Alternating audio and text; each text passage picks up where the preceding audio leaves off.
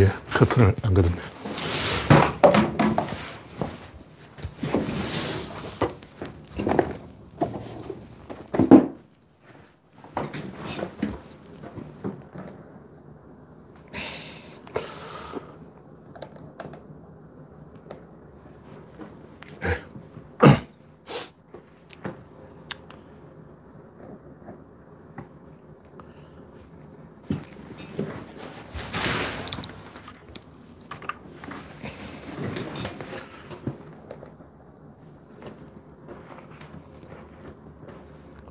31분 방송이 되고 있는지 확인해 보겠습니다.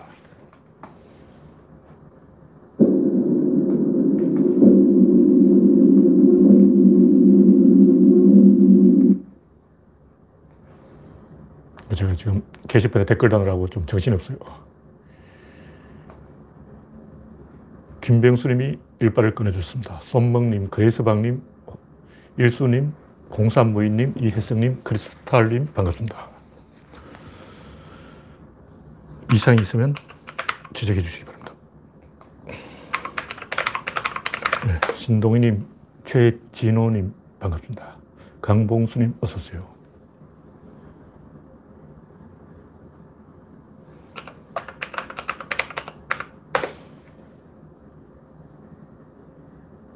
정미광님이 입장해 주셨습니다. 현재 25명, 어, 시작하자마자 25명이 입장해 주셨습니다.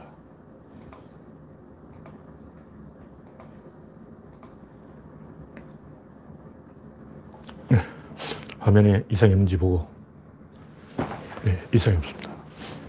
뒤 유리창이 좀 이상한 각도로 보이지만, 무시하고,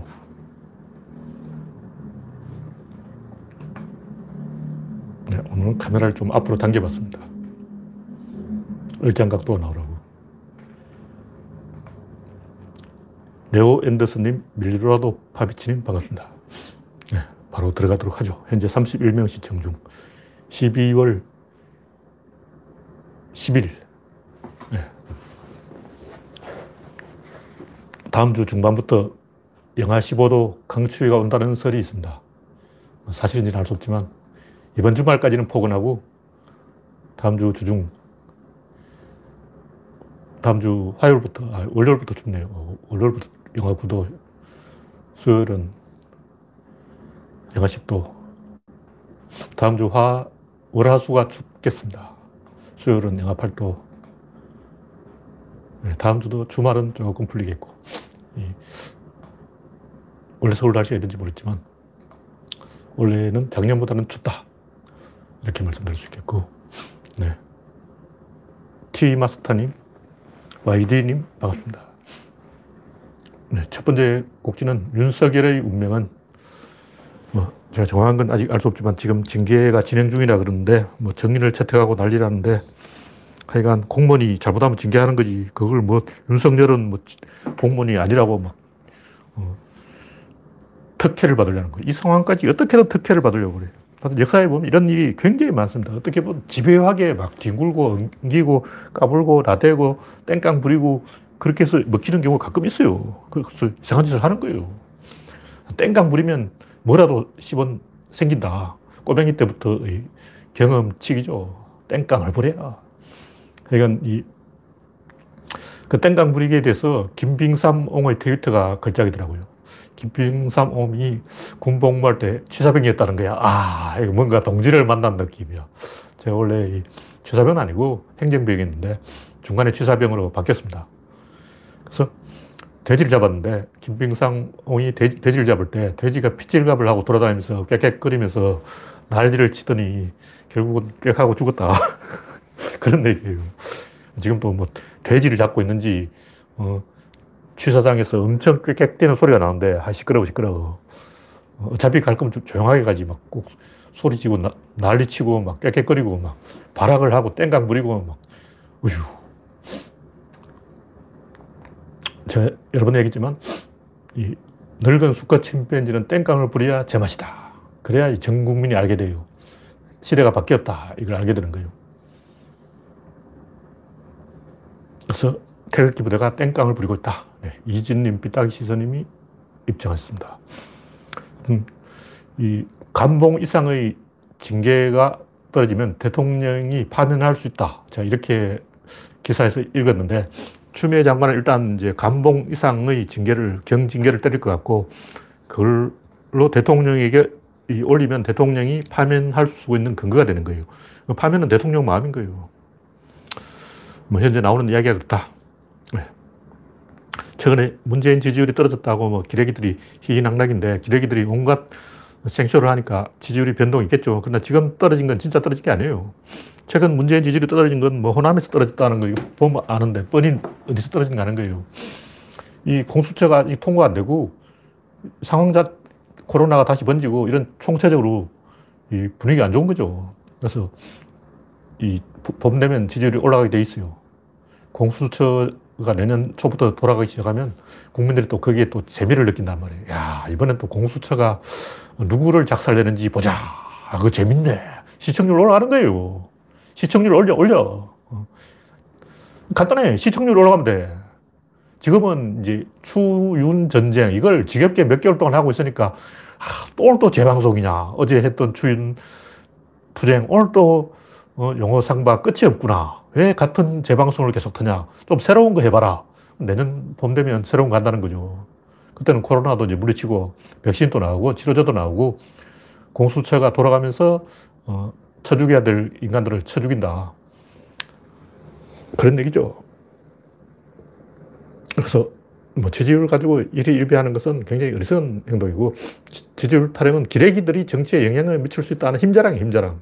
우리가 어, 목숨 걸고 악착같이 덤비면 약간의 영향은 줄 수 있다. 그러나 그건 의미가 없어요. 희망 고문이죠. 유행이라는 건 아침, 저녁으로 변하는 것이고, 정치라는 것은 원래 외교에서 벌어지는 거예요. 외교를 잘해야 되는 거예요. 외교를 잘하는 방법은 어떤 것인가?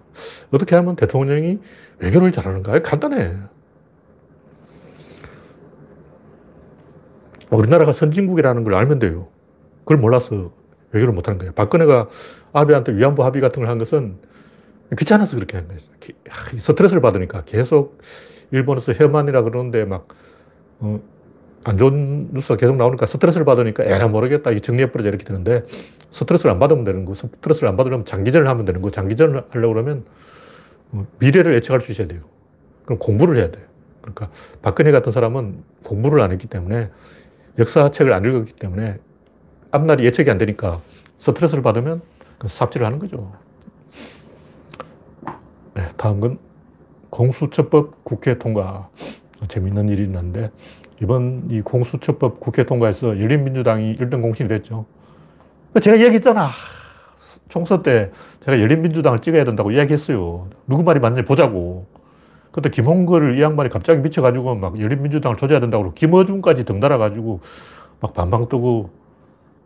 그래서 제가 볼 때 김어준이 좀 그래도 형세 판단을 하는 사람인데, 어, 방송에서는 그 열린민주당을 비판하고 그게 아마 자기도 모르게 주류가 됐다고 생각하는 거예요. 내가 주류이기 때문에 주류가 이상한 행동을 하면 영향이 크게 벌어서 나무의 중심이 요만큼 흔들리면 나무의 가지가 이만큼 흔들린다고 생각하는 거예요. 그럼 나는 비주류이기 때문에 저 같은 사람은 외곽에서 도와줘야 된다 이렇게 생각하는데 김어준은 자기가 안방을 차지하고 중심이 흔들리면 안 되지. 안방이 흔들리면 집안이 망하지. 이러고 이제 안방은 이제 어, 제자리를 지켜야 된다. 야구를 해도 그렇잖아. 이 외야수가 실수하는 건 괜찮은데 포수가 실, 실수하면 난리나. 그러니까 김호준이 아 나는 포수야 포수. 어, 투수하고 바로 이 호흡을 맞추고 있다고. 외야수 저 바깥에서 졸고 있지. 니들은 놀아 놀아. 내 포수가 다 할게. 이러다가 이제 포수가 흔들리면 안 돼 하고 이제 강박관념 때문에 어, 그때 민주당 그 뭐죠? 당명이 갑자기 생각이 더불어시민당인가? 더불어시민당을 지지하고 열린민주당을 반대한 거예요. 그 멍청한 행동이야. 김어준은 아웃사이더 포지션에 있을 때 이 효과가 있지, 인사이드로 들어가면 굉장히 위험해져요. 자기가 주류가 됐다고 생각하면 안 돼. 주류에 들어갔어도 나는 비주류야. 이렇게 포지션을 잡아야지. 이게 포지션 게임이에요. 어, 김어준이 생각이 있다면 비주류 포지션을 잡고 외곽에서 지원하겠다. 왜냐하면 지렛대가 그렇잖아요. 안에서 이만큼 움직이는 것보다 외곽에서 1cm 움직이는 게 더 효과가 커요. 지렛대 원리, 어, 빠루 같은 걸 이렇게 못 뽑을 때 한번 해보면 알잖아. 손잡이가 길면 길수록 어, 사돈집이 멀면 멀수록 효과가 있어요. 그러니까 가까운 사람이 지지한다 해봤자 효과 없어. 멀리 있는 사람이 지지한다 하면 효과가 있다고. 그래서 국힘당이 진중권을 빼가려고 혈안이 되어 있지. 그냥 진중권은 국힘당하고 가장 거리가 먼 집단이라고. 그래서 멀리 있는 놈이 도와주니까 막 원군을 만났네 하고 좋아 죽지. 그러다 김은, 진중권이 또 삐져가지고 안 한다 그러고 다시 난 좌파다 그러고 막 좌파 장사한다고 좌파 아닙니다. 가짜예요. 말로만 아웃사이더 그러고 사실은 아웃사이더 행동을 안 하고 있죠. 그러니까 이 우리가 변화를 추구하는 것은 어떤 실적을 올리기 위해서 결과를 올리기 위해서 하는 게 아니에요. 예비군 훈련에서 어떤 이득이 있죠? 민방위 훈련, 그 해서 어떤 효과가 있습니까? 아무 효과 없어요. 왜 하냐? 민방위 훈련에서 뭔가 이제 북한 간첩을 잡는다. 이건 거짓말입니다. 민방위 훈련, 예비군 훈련을 안 하면 어떤 일이냐면 민병대가 생겨요. 미국도 최근에 민병대가 발생했다고 난리가 났는데 트럼프가 소동을 일으켜서 민병대 데리고 막 전쟁한다 그러고 음, 민병대가 일어나는 걸 막기 위해서 예비군이 있는 거예요. 다시 말해서 예비군은 적을 물리치기 위한 게 아니고 아무것도 하지 마라 는 명령을 내리기 위해서 전쟁이라면 너희들은 아무것도 하지 마. 움직이지 마. 제자리에 딱 있어. 근데 막 움직이겠다고. 막 자발적으로 총 들고 나온다고. 그 걔들을 제압하기 위해서 너희들은 움직이지 마. 요걸 하기 위해서 예비군이 있는 거예요. 무슨 말씀인지 알겠죠? 그래서 어떤 소득을 내기 위해서, 결과를 내기 위해서, 실적을 올리기 위해서 예비군이 있는 게 아니고 아무것도 안 하기를 위해서 있는 거라. 어. 그래서 국군이 왜 60만이 존재해? 전쟁을 안 하기 위해서 존재하는 거예요. 그 국군은 북한을 이겨야 되는 게 아니고 전쟁을 안 해야 돼. 그래서 이 어떤 실적을 올리는 것보다는 이런 현재 진행 과정, 그 절차, 과정이 중요한 거예요. 그래서 계속 긴장 상태를 유지해야 아무것도 안 하게 되는 거죠. 그래서 문제가 있으면 해결하는 건 하수고 문제가 일어나기 전에 긴장 상태를 유지하는 방법으로 문제를 미연에 방지하려면 계속 그 소집 훈련을 해야 돼요. 촛불 훈련을 해야 돼요. 지금 코로나가 아니라면 또 촛불 들고 또 쳐들어가야 되는데. 그래서 계속 긴장된 상태로 유지해야 되는 그러면 어떻게 되냐. 민중이 역사의 주체가 되는 거예요. 다시 말해서 어떤 결정을 올바르게 하는 건 필요 없어. 뭐 정책이 없다고 다 개소리야. 가장 중요한 것은 집단 지성을 유지하고 주, 우리가 주도권을 잡고 의사결정 능력을 발휘하는 거예요. 그래서 올바르게 판단하는 능력이 있으면 되지. 그 뭐 어떤 좋은 제도와 법을 만들어서 어, 문제 해결되는 거 아닙니다. 영국은 성문법, 헌법도 없잖아. 헌법이 없어도 나라가 돌아간다고. 법이 없어도 나라가 돌아가. 법이 왜 필요해? 제도, 법이 필요한 게 아니고 집단 지성이 필요한 거예요. 그래서 이 우리가 윤석열 이 악당들과 싸우는 이유는 어떤 뭐 제도를 잘 만들고 뭐 어쩌고저쩌고 그런 게 아니고 이런 상호작용 과정에서 우리가 역량이 강화되는 거예요. 우리가 좀 더 똑똑해진다고. 그래서 예비군 훈련하는 거하고 똑같아요. 실전에서 이기는 게 목적이 아니야. 존재 자체가 예비군의 존재 이유다. 예비군이 조, 존재하는 진짜 이유는 예비군이 존재하기 위해서 예비군이 존재하는 거예요. 실제 막 저, 총 들고 싸우면 안 돼. 예비군은 전쟁 나도 가만히 있어야 돼요. 마찬가지로 이 우리가 문제 해결 역량을 키워가는 것 그 자체가 중요한 거지. 어떤 좋은 제도를 만드는 건 덜 중요한 거다. 그건 다음 문제. 부단한 투쟁을 통해서 우리 사이에 내부적인 신뢰를 만들어가는 거예요. 우리 편끼리 막 서로 의심하고 총질하고 이러면 안 된다는 거죠. 하여튼 이 선진국이 범죄가 적은 이유는 선진국 사람들이 착해서 그런 게 아니고 선진국 사람들이 이웃을 딱 감시하고 있어요. 2층 창문 밖에서 딱 내려다 본다고. 우리 마을에 어떤 자가 왔나. 옛날 유럽 건물, 아, 미국 건물 보면 다 집 앞에 그 탭을 갖다 놓고 이상한 공간이 하나 있어요. 처마 밑에 그 좀 높아. 평지보다 높은 공간이 있어서 거기서 마을 사람들 쳐다, 내려다 보고 있는 거예요. 그러다가 이제 총잡이가 나타나면 거기서 총질을 하는 거지. 네, 그리스방님, 진보의 재구성, 진중근이 뭐 진보의 재구성이란 말을 했는가 본데 제가 그 얘기를 아직 못 들었습니다. 뭔 진보의 재구성이야.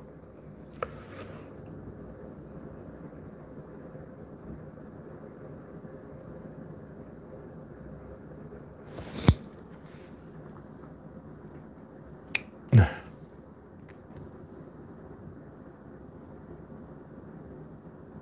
다음 곡지는 99만원짜리 검사들.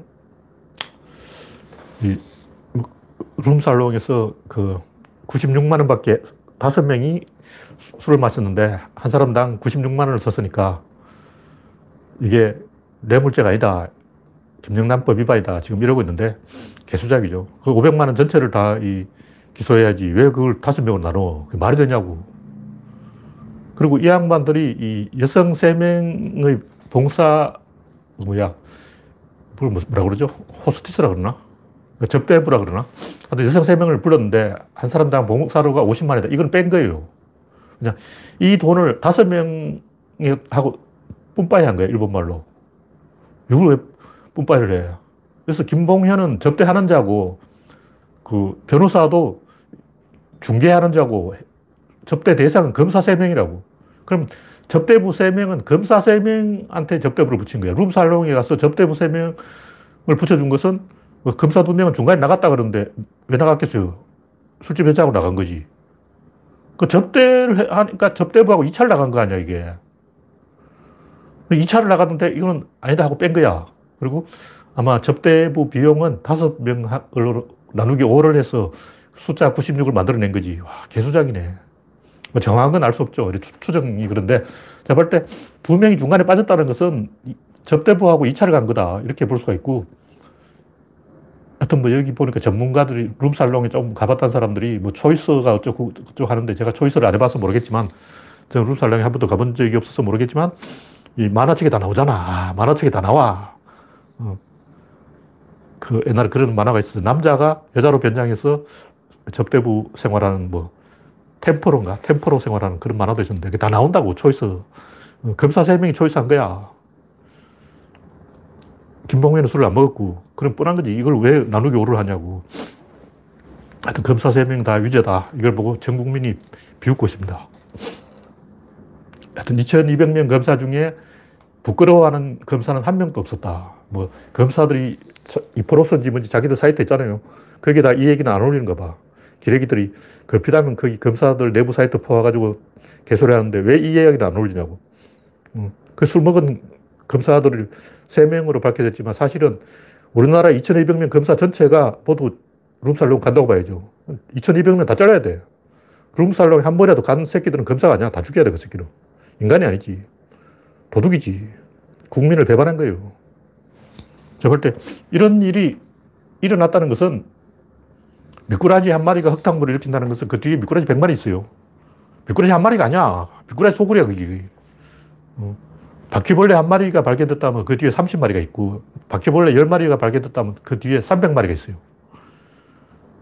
그 밤에 그 중국집 주방에 형광등 불을 기습적으로 탁 켜니까, 와, 영화에 한 번도 묘사된 적이 없는 어떤 공포 영화에도 안 나온 끔찍한 여러분이 상상할 수 있는 최악의 그 바퀴벌레 파티 어, 중국집에 이만한 토, 통나무 이만한 걸 그 도마로 써요. 거기에서 막 자르고 어떻게 하냐면 뜨거운 국물을 끼얹어버려요. 근데 거기에 바퀴벌레가 1cm의 그 빈틈도시 빽빽하게 차 있는 거예요. 그러니까 제가 발소리 안 되고 몰래 주방에 들어가서 불을 팍킨 거야. 그러니까 바퀴벌레 1만 마리가 일제히 도망가는데, 그러니까 중국집 도마 이만한데, 이만한 도마에 단 1cm의 빈틈도 없이 바퀴벌레 꽉 차 있는 거예요. 그걸 여러분이 봤어야 돼. 영화를 찍으려도 그 영화 촬영 기술이 안 나와. 그걸 공포 영화를 찍으면 사람들이 기절해서 아무도 중국 음식을 안 먹으려고 해가지고 중국 주방장들이 데모할 거야. 그래서 어, 그걸 제가 어디 공개적으로 이야기를 못 하겠어. 그걸 여러분이 한 번 봤어야 돼요. 그 엄청난 장면이야. 태어나서 제가 공, 본 끔찍한 장면 중에 다섯 손가락 안에 들어간 장면. 그래서 여러분 바퀴벌레 한 마리를 봤다면 그 배, 뒤에 100마리 있는 거예요. 그 검사 3명이 술을 먹었다면 2200명이 술 먹은 거야. 다 썩었어. 네, 이점 이야기하고.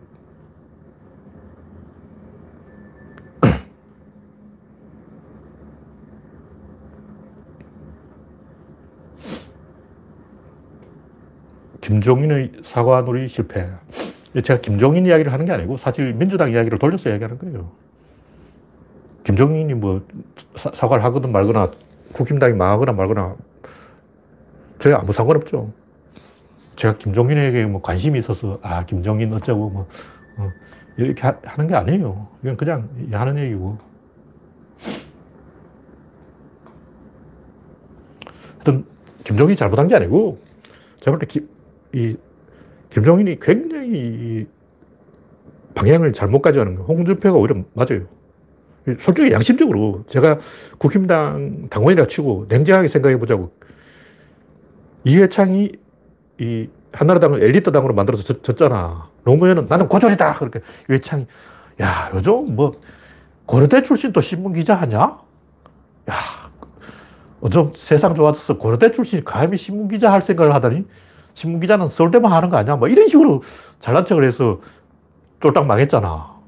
이회창이 왜 망했냐고. 고려대 비웃다 그랬다고. 어, 고려대를, 고려대도 신문 기자 하나 이 말은 그럼 고졸은 죽으란 얘기죠. 그러니까 엘리트 당이 되면 망하는 거예요. 근데 김종인은 자기 그 가인 김병로의 손자이기 때문에 호남 명문가죠. 그 가인 김병로라면 알아주는 사람인데 호남은 엘리트 집안 출신이기 때문에 그 호남표를 잡으려고 그러는 거예요. 근데 그 호남표가 지지율이 좀 올라갔다. 그럼 그게 선거에 반영되냐고? 아니에요. 그 선거하고 상관없어. 호남 사람들도 국힘당을 지지할 수 있다고. 지지는 하는데 편은, 편은 안 줘. 왜 지지하냐 하면 호남에도 보수가 많이 있는 거예요. 호남 보수들이 찍어주 지지하는 거야. 왜 편은 안 주냐 하면 찍을 놈이 없어. 찍을 놈이 어딨냐고, 호남에. 호남인데 국힘당 후보로 나왔는데 그중에 찍을 놈이 있냐고. 없어. 어. 어차피 찍어줘봐도 당선도 안 돼. 그러니까 이 국힘당이 호남표 얻어봤자 이건 선거하고 아무 관계 없는 거예요. 그럼 김종인 자기 지지율은 올리겠죠. 그건 아무 의미가 없는 헛짓거리죠. 그러니까 마 찬가지로 민주당도 그 대구에서 한 석 얻어봤자 그 의미 없어요. 그 오히려 역효과나. 차라리 대구 다 포기하는 게 나아. 어. 대구에서 한 석도 당선 안 되는 게 민주당의 더 이익이라고. 그래서 여기서 중요한 것은 엘리트 당이 되면 망하는 거예요.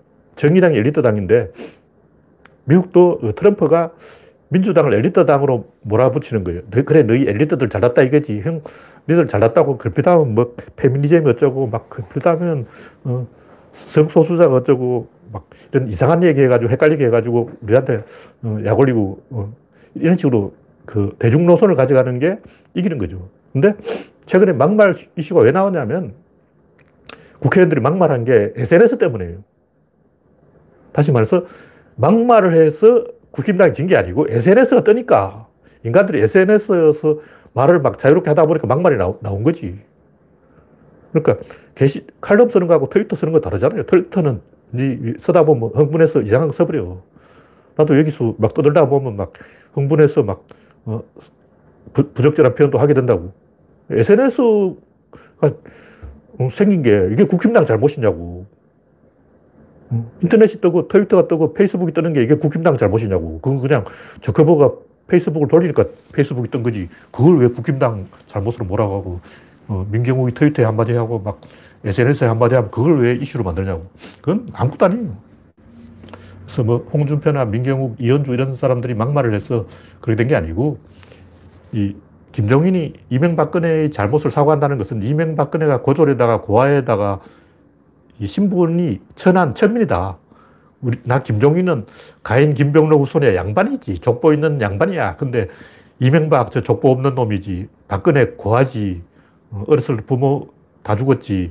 저런 좀 뭔가 심성이 피폐한 사람들이 대통령 하니까 사과하겠다. 이거 아니야. 다시 말해서 국힘당은 천민당이 돼서 양반당으로 가리, 갈아, 갈아타겠다는 거예요. 이명박 상고 출신, 박근혜 고아 출신, 아, 천민의 천민. 우리는 이제 귀족이 되겠어. 뭐 이런 개수 수작을 하고 있는 거. 이거는 선거에 지겠다는 얘기죠. 다시 뭐 대쪽, 한나라당, 대쪽당, 이거 한 100% 망합니다. 그럼 국힘당은 어떻게 해야 되냐. 일단 남북 대결 조작하면 안 되고, 친일, 친미 이거 하면 안 되고, 지역주의 조작하면 안 되고, 기레기들 하고 편먹으면 안 되고, 기득권 역성들면 안 되고, 정부의 계획을 다 거쳐야 되는 거예요. 근데 이런 거 해도 이게 다 보수야. 다시 말해서 자기들은 보수 정당이라고 주장하니까 보수를 하면 돼. 얼마나 쉬워. 보수 정당, 그 보수해. 그러면 되잖아. 얼마나 간단하냐고. 1 더하기 1은 2야. 초등학생도 하겠네.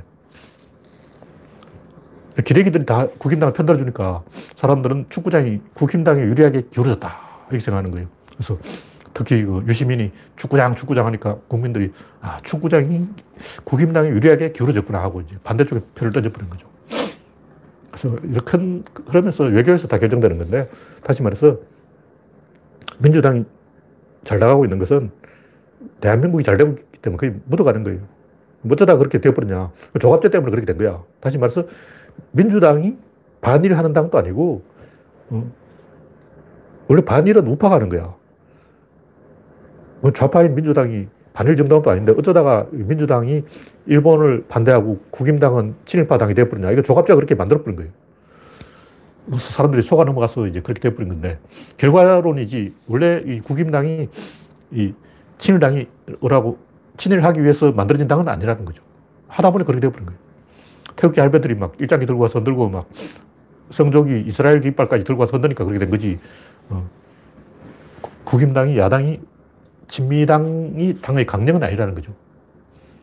그러니까 세월이 흘러서 그렇게 변해버렸는데 환경이 그렇게 변했는데 거기에 휘둘리면 안 되고 자기 길을 가야 되는 거죠. 그래서 어쩌다 우리 민주당은 이제 일본하고 싸우는 당이 되어버렸는데 그래서 일본한테 싸워서 지면 많은데 이기니까 흥하는 거죠. 그래서 가상적을 발굴해야 되고 만만한 사람을 때려줘야 되는 거예요. 잘, 표를 얻으려면 어떻게 되냐면 일단 엘리트를 끌어들이면서 대중을 동시에 끌어들여야 돼요. 그럼 역할을 줘야 돼요. 엘리트는 대중을 가르치는 역할을 하고 대중, 대중은 적을 때려주는 역할을 하면 되는 거예요. 엘리트와 대중이 이렇게 싸워버리면 대, 중이 이겨버려요. 그러니까 엘리트당과 대중당이 싸우면 대중이 이깁니다. 그 트럼프가 이긴 게 바로 그런 전략이라는 거죠. 한국은 이 절묘하게 엘리트와 대중이 한편에 대해서 일본을 때려주고 있다. 일본은 좀 맞을 짓을 했다. 그래서 일본과 한국이 화해하기 한, 제가 볼 때 한, 최소한 20년 걸릴 것 같은데, 20년 동안은 민주당이 유리한 지형이다. 그런 얘기죠. 그러니까, 이, 제, 내 얘기는 뭐냐면, 이 포지션 싸움인데, 이게 포지션이 대한민국이 잘 됐냐 잘못됐냐 이거하고 관련있지, 뭐 진보가 어떻고 보수가 어떻고 좌파가 어떻고 우파가 그거하고 별로 관계 없다는 거예요.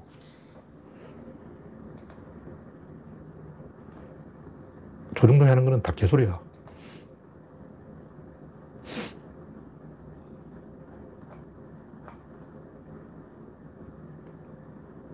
그래서 트럼프는 아직도 사과를 안 하고 있는데, 계속 막말을 하고 있는데, 어, 막말하고 상, 상관이 없다. 지지율하고는. 국임당이 지지율이 떨어진 것은 막말을 해서 그런 게 아니고, 포지셔닝이 잘못돼서 그런 거예요. 그 조갑제 때문에 된 거예요. 트럼프가 아직까지 이제 선거 결과에 승복을 안 하고 그 법관들한테 기대를 걸어본다 하는데 물론 조지아 상원 의원 선거 때문에 그러는 거지만 이 대법관들이 전부 공화당이 임명한 대법관이라고 해서 공화당이 유리하게 판단하는 건 아니에요. 왜냐면 보수 성향하고 보수 이데올로기 다른 거야. 그래서 이 진보라는 말을 이 보수 정당을 좀 많이 써요. 그 유럽에 가면 보수 진보당이 굉장히 많아. 우리는 진보하면 아, 좌파다 그러는데 유럽에서는 진보하면 우파야, 우파. 그러니까 트럼프가 전형적인 진보 우파예요, 진보 우파. 그건 뭐냐면 이 우파적인 이데올로기로 계속 뭔가 개혁을 하려는 게 우파적 개혁을 하려는 게 이 우파 진보인 거예요. 근데 트럼프가 전형적인 우파 진보이기 때문에 이 자, 트럼프가 보수 성향의 대법관을 공화당이 임명해놨다고 해서 이 공화당에 유리하게 판결하는 건 아니라는 거죠. 왜냐하면 보수라는 것은 규칙을 안 바꾸는 거야. 하던 대로 하는 게 보수인데 갑자기 막 어, 법관들이 주, 동자가 돼서 정치에 개입해서 정치를 떠도고치라는 게 말이 되냐고. 투표는 국민이 하는데 법관이 선거 결과를 결정하는 그런 게 어딨어. 그래서 법관이 이걸 선거판을 흔드는 것은 정치를 하는 것은 진보적인 거죠. 제가 이야기했지만 그 세종시 그 뭐 관서범법 이게 제가 볼 때 어떻게 보면 법리적으로 보면 굉장히 진보적인 판결이에요. 그래서 진보 판결이 아니고 진보적인 판결. 진보하고 진보적인 것도 다르죠. 다시 말해서 이런 이상한 들어본 적 없는 국민이 잘 모르는 새로운 걸 들고 나면 그게 바로 진보야. 그래서 만약 미국 법관들이, 대법관들이 공화당에 유리하게 판결하면 그게 바로 과격 급진 판결인 거예요. 근데 트럼프는 원래 과격 급진파야. 우파 급진파도 있어요. 마찬가지로 좌파 보수파도 있어. 그러니까 좌파 극우가 누구냐면 진중권이죠. 좌파 장사를 하는데 인간 자체가 보수야. 반대로 미국 대법관들은 성향은 보수인데, 하여튼 말하다 보니 나도 좀 헷갈리네. 트럼프가, 트럼프가 성, 이데올로기는 보수인데 성향은 좌파라는 거죠. 진보라는 거죠. 그래서 진보냐, 보수냐, 좌파냐, 우파냐 이 말만 가지고 이 정치를 맥락 없이 함부로 이야기하면 굉장히 헷갈리게 된다. 그런 얘기고. 그래서 맥락을 읽어보고 판단을 해야 돼요.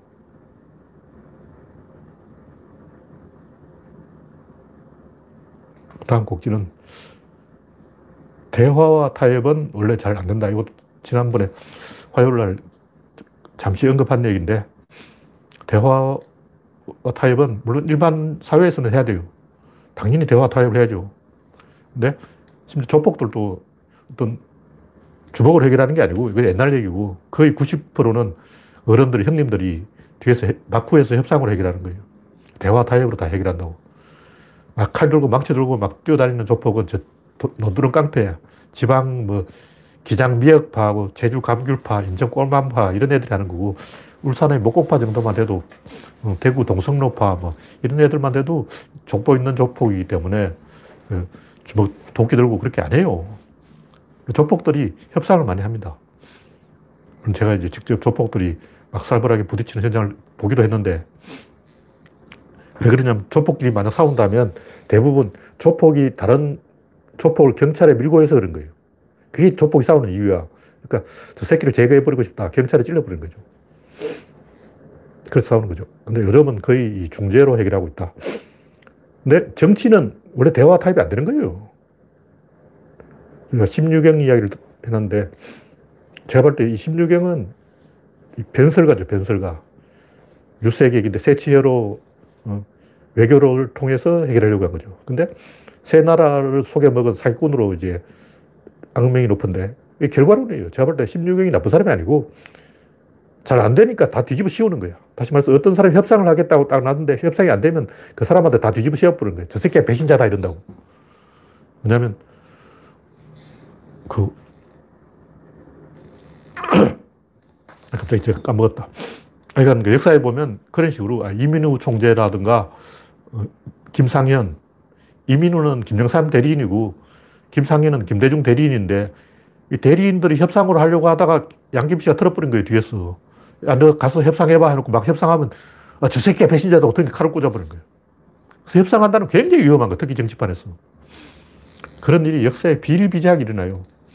근데 우리는 체인벌린이 히틀러한테 속았다 그러는데 제가 볼 때 그 당시에는 합리적인 판단을 한 거예요. 체인벌린 속은 게 아니고 그 당시 독일은 도저히 전쟁할 수 있는 상황이 아니었어요. 그래서 독일 군부에서는 어떻게든 전쟁 날짜를 미루려고 혈안이 되어 있는데 히틀러가 밀어붙인 거죠. 그러니까 광해군도 그런데 누라치가 강해서 광해군이 누라치 편을 든 게 아니고 광해군 때문에 누라치가 강해진 거예요. 다시 체인벌린 때문에 독일이 강해졌다고. 그러니까 체인벌린은 히틀러를 만만하게 봤는데 그 당시까지는 맞다고. 근데 그렇게 도장을 찍어주는 순간 변해버린 거예요. 박근혜도 마찬가지야. 박근혜가 아베하고 협상할 때 대부분 국민들은 그래, 박근혜 잘하고 있어. 위안부 협상 해봐, 해봐. 근데 협상문이 딱 나오는 순간 다 등을 돌리는 거예요. 원래 세상이 그래요. 야, 네가 해봐 하고 막 떠밀다가 상대방이 양보하면, 어, 더 양보 받아낼 수 있었는데. 이렇게 간다고. 그래서 이 양쪽을 대표해서 협상을 하는 것은 굉장히 위험한 것이고, 그건 그야말로 섭펄지고 기름불 속에 뛰어드는 미친 짓이 미친 짓. 역사에 그런 식으로 이 협상하러 나섰다가 개피 본 사람들이 한두 명이 아니에요. 자기 편 등뒤에서 총을 쏴버려요. 협상하는 그 자체로 이미 그 협상하러 간 사람은 용도 폐기가 되어버린 거죠. 그래서 이 정치 사건은 특히 대화 타협을 풀면 굉장히 위험해지고, 그럼 어떻게 든 고스톱 용어로 말하면 똥끝을 봐야 돼. 마지막 그 상대방의 한계선을 봐야 돼. 일본 같은 경우는 원자탄을 맞, 아야 이제 구분구분해지고 1차 대전 때 독일이 좀 덜 얻어맞고 항복하는 바람에 2차 대전이 또 터진 거예요. 그래서 이 확실하게 상대방의 힘을, 다 빼놓고 이 의사결정하는 거지. 그냥 뭐, 너 잘할 수 있니? 어, 나 잘할 수 있는데? 그럼 우리 다 같이 한번 잘해볼까? 이런 식으로 어, 초등학생처럼 생각하면 그걸 굉장히 쇼생크한 탈출이야. 쇼생크 탈출에서 그 모건 버리머니 어, 매번 가스빵 심사를 딱 해도 저는 정말 잘할 수 있습니다. 가스빵 불어. 전 정말 자신 있습니다. 전 정말 착한 사람 되겠어요. 안 돼! 그럼 어떻게 아, 저 이제 다 포기했어요. 저 이제 희망도 없고, 저는 이제 죽을 거예요. 아, 풀어주나, 야, 깜빵 안에서 죽으나 밖에서 죽으나 똑같아요. 그러면 이제 가석방 하는 거 그러니까 가석방 심사위원이 보는 것은 잘 살겠습니다. 착하게 살겠습니다. 이 결의를 보는 게 아니고 눈빛이 살아있느냐 죽었냐 이걸 보는 거예요. 눈빛이 살아있는 놈은 절대 가석방 안 해줘. 눈빛이 죽은 사람만 가석방 시켜주는 거예요. 그래서 협상을 할 때는 상대방이 어떤 제안을 하는가, 어떤 약속을 하는가, 이걸 보면 안 돼. 상대방이 맥이 풀렸는가, 맥이 풀리지 않은가, 이걸 봐야 돼요. 어, 한일 협상을 하는데 아베 쪽이든 박근혜 쪽이든 우리 앞으로 잘해보자! 우리 손잡자! 이러면 협상하면 안 돼요. 근데 완전히 기진맥진해서 아, 아베는 나 이제 망했어. 박근혜는 나 이제 거지 되었어. 이렇게 되면 이제 협상이 슬슬 이제 되는 거야. 그래서 눈빛을 보고 판단하는 거죠. 눈, 눈에 힘이 있는 사람하고 아직 협상을 하지 마. 완전히 눈이 풀린 상태까지 몰아붙여야 됩니다. 그래서 이건 에너지의 법칙이지 말로 하는 얘기가 아니라는 거예요. 말로 뭐 다짐받고 약속받고 어, 그건 아무 의미가 없는 거예요. 오로지 힘으로 제압하는 게 믿을 수 있는 것이다. 그런 얘기죠.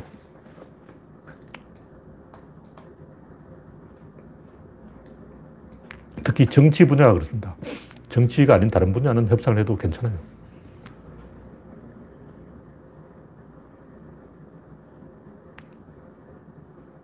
네, 다음은 구조론의 차원 개념. 제가 사생 문제를 이, 야기하고 있는데, 제가 뭐 수학 문제 풀려고 그런 게 아니고, 그 수학자들이 할 일이고, 제가 하는 얘기는 차원 개념을 우리가, 이게 구조론의 어떤 핵심이기 때문에 차원 개념을 알아보자. 뭐 이런 거예요.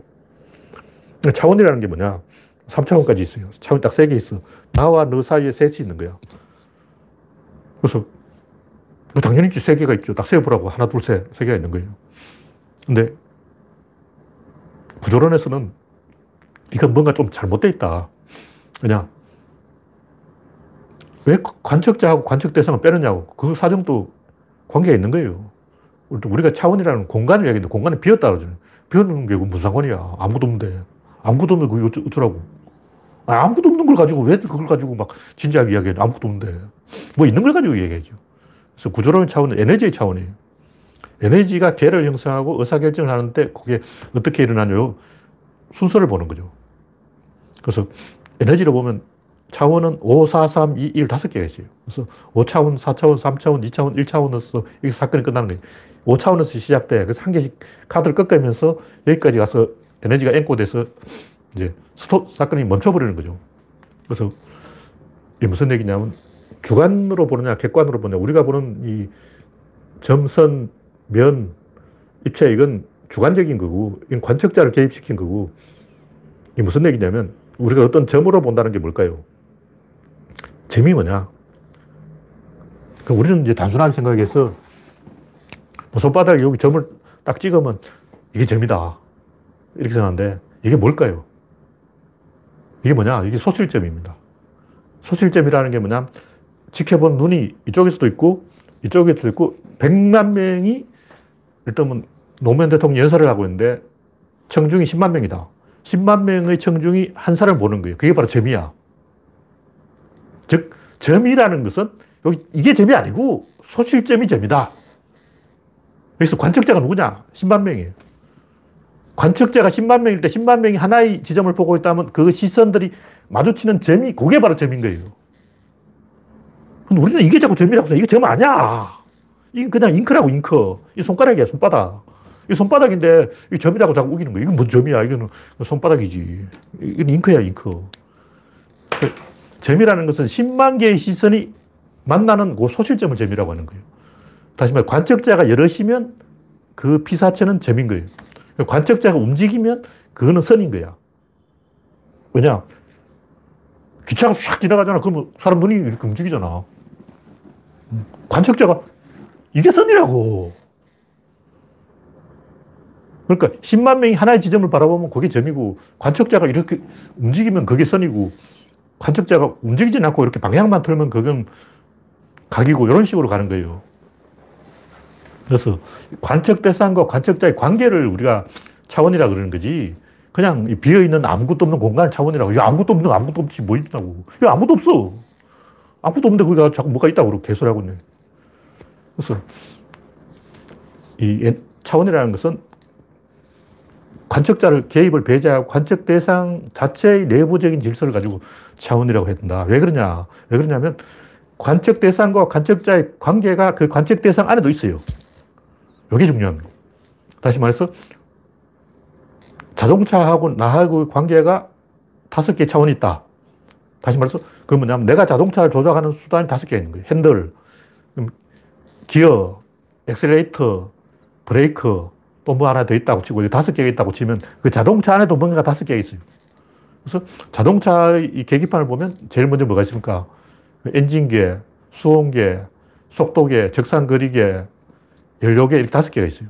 왜 그 다섯 개냐면 진입자 힘 운동량을 표현하기 위해서 다섯 개가 되는 거예요. 그래서 어떤 대상과 그 외부와의 관계가 다섯이면 그 대상 내부에도 다섯 개가 있는 거야. 그래서 차원은 다섯 개일 수밖에 없는 거죠. 그래서 차원은 우리는 관측자와 관측 대상 둘 사이를 차원이라 그러는데 둘 사이에 다 차원이 있다면 그 내부에도 반드시 똑같은 게 있습니다. 그래서 뭐 깡통을 흔들는데 소리가 난다. 소리를 밖에 있는 거죠. 소리는 관측 대상과 관측자의 관계다. 그런데 소리가 들린다면 그 안에도 뭐가 있다는 거예요. 그 안에 아무것도 없는데 소리가 나겠냐고. 그래서 나와 대상의 관계가 어떠하다면 그 내부에도 뭐가 있다. 저 사람이 나한테 욕을 했다면 그 사람 머릿속에도 욕이 들어차 있는 거야. 그래서 그 밖으로 뭐가 보이면 안에도 뭐가 반드시 있습니다. 반드시 이 대칭이 돼요, 이건. 그래서 수학의 차원은 나와 피사체의 관계고, 관계가 다섯 개라면 그 내부에는 반드시 다섯 개의 질서가 존재하는 거예요. 그걸 이야기하는 거죠. 그래서 바깥에서 어떤 일이 일어난지 보면 그 내부에 어떤 일이 있는지 알 수 있다. 그러니까 그 외부에서 아, 저 사람 눈이 있네, 코가 있네, 귀가 있네, 입이 있네, 똥구멍이 있네. 그럼 그 사람 몸속에도 그 구멍이 있는 거야. 입이 있고 항문이 있다면 입과 항문까지 연결되는 라인이 있는 거죠. 그래서 외부에서 뭐가 보이면 그 내부에도 반드시 똑같은 게 있고 내부에 뭐가 있으면 반드시 그것은 외부에 나타나게 돼 있어요. 그래서 외부에서 사살 흔들어 보면 그 안에 뭐가 있는지 알 수 있어. 그래서 그게 왜 중요하냐면 우리가 내가 내 자식한테 이제 연락을 한다. 그럼 자식한테 전화를 할까, 이메일을 보낼까, 문자 메시지를 보낼까, 집 전화를 할까, 휴대폰을 쓸까, 이렇게 다섯 가지를 생각할 수 있어요. 아니, 세 가지를 생각할 수 있어. 세 가지를 생각할 수 있는데, 만약 그 남의 자식이라면 어떨까? 내 자식이 아니고 남의 자식이라면, 우리가 방송을 보고 있다면, TV 드라마 속에라면 어떻게, 어떨까? 일단, 전화를 거는 쪽이 있고, 전화를 받는 쪽이 있겠죠. 그럼 그 전화 받는 사람이 아들일까, 딸일까? 남자일까, 여자일까? 어른일까, 어린애일까? 전화 거는 사람, 그, 그 집 할아버지 아직 살아있나? 혹시 죽은 게 아니야? 영원히 전화하냐? 그러니까 내가 관련된 개, 사건에 대해서는 그 관측 대상과 관측자 둘은 일단 빼고 나머지 세 개만 가지고 얘기하는 거예요. 근데 내, 가 빠지고 그 100%그 피사체, 상대방, 관측 대상 쪽에서 일어난 일은 다섯 가지 관찰하게 됐어. 그러니까 전화를 거는 사람, 전화를 받는 사람, 그리고 연결 방법 이 세 가지를, 다섯 가지를 알아내야 그 사실을 알 수가 있는 거예요. 근데 내 자식 문제는 그 필요 없어. 왜냐 알고 있어. 일단 내, 가 내라는 걸 알고 있지. 내 자식도 알고 있지. 그 모르는 사람 어디 있어. 이미 둘은 알고 있는 거야. 나머지 셋만 알면 돼. 근데 객관적으로 남의 사정을 조사할 때는 다섯 가지 다 알아야 돼. 그 집 아버지가 있는지, 그 집 자식이 아, 들인지 딸인지, 어른인지 어린애인지, 그걸 판단하지 않으면 알 수 없죠. 그래서 우리는 말과 기술을 놔두고 말과 기수의 관계, 기수가 말에 타고 있냐, 아니면 고삐를 잡고 땅에서 걸어가고 있냐, 아니면 말은 앞서 가고 기수가 뒤에서 지금 말을 찾아다니고 있냐. 우리는 말과 기수의 관계만 보고 있는데 실제로는 그 말이 진짜 말이냐, 혹시 사슴 아냐? 그 기수가 정말 기수 맞아? 혹시 지나가는 아저씨 아냐? 그까지 알아야 되는 거예요. 그래서 당연히 이제 말은 말이고 기수는 기수다. 그 사이 관계만 알면 된다. 이런 게 바로 주관적인 생각이고 우리가 이걸 다섯 개 중에서 두 개를 빼고 세 개만 보는 게 잘못된 판단이다. 첫 번째와 다섯 번째는 평소에는 별로 개입을 안 하는데 어떤 결정적인 상황이 되면 갑자기 그 문제가 굉장히 중요해져요. 그래서 그것도 알아야 된다. 그래서 구조로는 차원이 다섯 개다. 이런 얘기예요. 근데 진짜 과학에서 차원이 다섯 개를 씁니다, 요즘은. 옛날에는 1차원, 2차원, 3차원만 하다가 0차원, 4차원까지 끼워주고 있는데 뭐 6, 7, 8, 9 차원은 수학자들이 하는 얘기고 구조론으로 보면 그건 없어요. 차원 다섯 개밖에 없어. 왜냐하면 구조론 차원은 에너지의 차원이기 때문에 수학자들이 말하는 차원하고 좀 다릅니다. 그러니까 그래서 이 사생 문제라는 것은 이 두 면이 한 변을 공유하면 국경선을 공유하고 있으면 좀 남북한의 휴전선을 공유하면 색깔을 다르게 표시를 해야 되죠. 그래서 최대 4개의 면이 인접해 있으면서 변을 공유하면서 완전히 연결되어 있어요. 일단 육면체라면 이 앞뒤가 떨어져 있어요. 육면체라면 이쪽 면하고 이쪽 면은 만나지 않아. 이쪽 면, 이, 이 면을 통과하지 않고 이 면에서 이 면으로 바로 갈 수가 없다는 거죠. 근데 사면체는 이 면에서 어느 네 개의 면 중에 어느 면이든 직결돼요. 뭐 다른 걸 거치지 않아. 바로 국경이 연결되어 있다는 거죠. 그러니까 어느 하나의 나라는 그 동시에 네, 세 개의 나라와 국경을 공유할 수 있다. 여기서 균일하게 라는 조건이거죠. 일단 미국처럼 땅덩이 커서 여러 나라와 국경을 맞대는 걸 빼고 모든 이 나라도 저 나라하고 국경을 공유하고 저 나라도 이 나라하고 국경을 공유하고 이렇게 균일하게 이 공유할 수 있는 경우는 경우의 수는 그런 구조는 사면체밖에 없기 때문에 왜 사면체냐면 사면체는 삼각형인데 이 우주 안에 각은 삼각밖에 없어요. 사각이란 각은 없어. 그 사각은 인간이 만들어낸 거고. 선은, 이게 선이죠. 선은 이각형이에요. 이각형이란 건 없어. 일각형도 없어. 이각형은 각이 아니죠. 삼각형이 돼야 삼각부터 각이 되는 거예요. 삼각형은 이제 이게 삼각인데 간격이 있다는 거죠. 이각형이면 간격이 없으니까 면이 될 수가 없죠. 그래서 삼각이 면이기 때문에 사각형, 삼각형을 두 개 붙인 거죠. 그래서 우주에는 각은 삼각밖에 없어. 뭐 마찬가지 그럼 동그라미 원은 어떤 거냐? 원, 도 삼각형이에요. 원 콤파스를 그리는데 콤파스가 다리가 세 개잖아. 꼭지점이 있고 두 개가 있고 꼭 이걸 움직이기 때문에 움직이는 것까지 지정하면 3이 되는 거예요. 그래서 우리 눈에는 이렇게 동그랗게 해니까 어, 안 보이지만 출발점, 반환점, 도착점이 있어요. 반드시 있어. 삼각형은 출발점, 반환점, 도착점이 있다고. 이걸 동그랗게 해서 감춰놔도 감춰놔서 안 보이는 거지. 그게 없는 게 아니에요. 파묻혀 있는 거야. 그래서 다각형이라는 것은 대부분 자세히 보면 그게 삼각형의 집합이라는 걸 알 수 있어요. 정육면체는 뭐냐면 사면체 다섯 개의 집합이야. 잘라보면 속에 보면 사면체밖에 없어.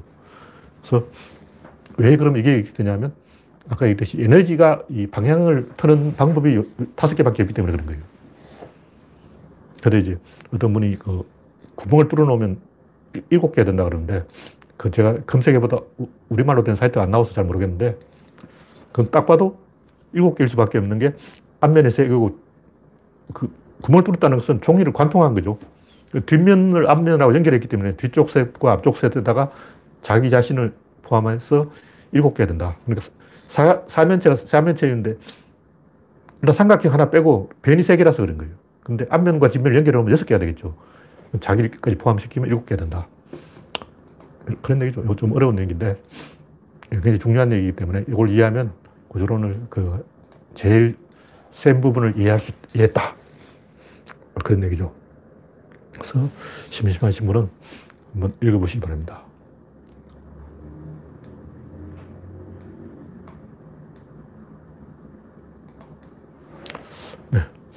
현재 87명 시청 중 지금까지 50분 정도로 방송을 했기 때문에 오늘은 여기까지 하겠습니다. 참여해주신 88분, 88명 여러분 수고하셨습니다. 감사합니다.